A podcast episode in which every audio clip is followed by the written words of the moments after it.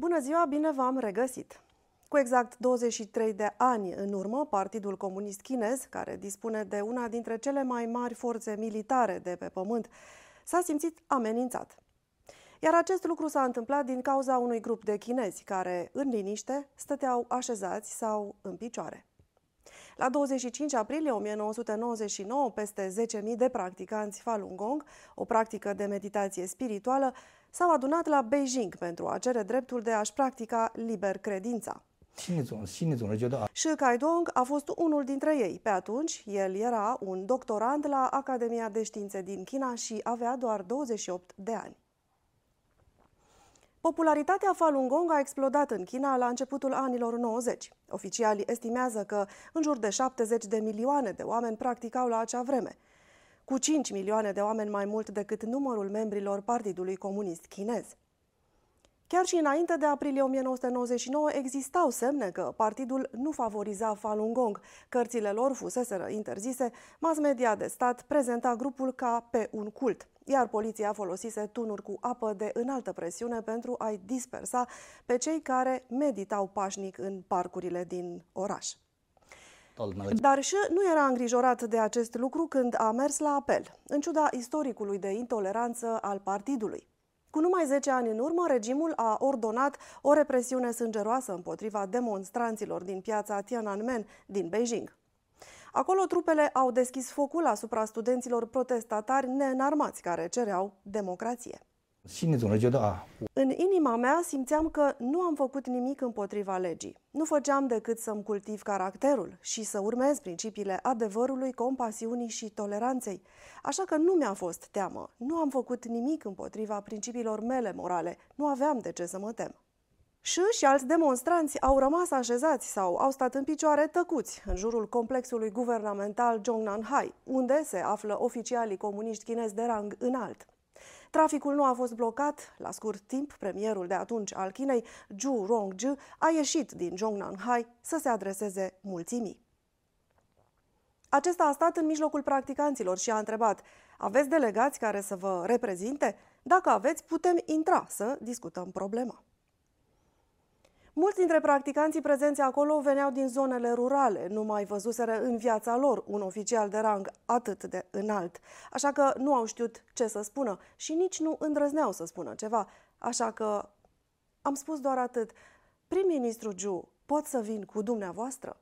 Trei dintre aceștia au intrat într-un demers care poate părea de neimaginat în China de astăzi. Oficialii Partidului Comunist au vorbit cu oamenii. Au ordonat eliberarea unor practicanți arestați. Grupul din Beijing a plecat în liniște după ce a aflat vestea, dar voința regimului nu a fost de lungă durată. În aceeași noapte, Biroul de Securitate Publică a descins la centrul meu de cercetare pentru a investiga. Au scotocit după toate informațiile despre mine până la ultima. După numai două luni, Partidul Comunist Chinez a declanșat arestarea în masă la nivel național a practicanților Falun Gong. Ei au folosit apelul din luna aprilie ca principală justificare. Mass media de stat a susținut că demonstranții au înconjurat și au atacat complexul guvernamental, deși în realitate nu a avut loc nicio violență. Ulterior, și a fost trimis într-un lagăr de reeducare. Acolo poliția l-a torturat și l-a forțat să renunțe la practică. A fugit în SUA în 2002. Mulți dintre ei nu au fost atât de norocoși. S-a confirmat că Falun Gong a suferit pierderea a peste 3.000 de practicanți, omorâți prin tortură și abuzuri sponsorizate de stat.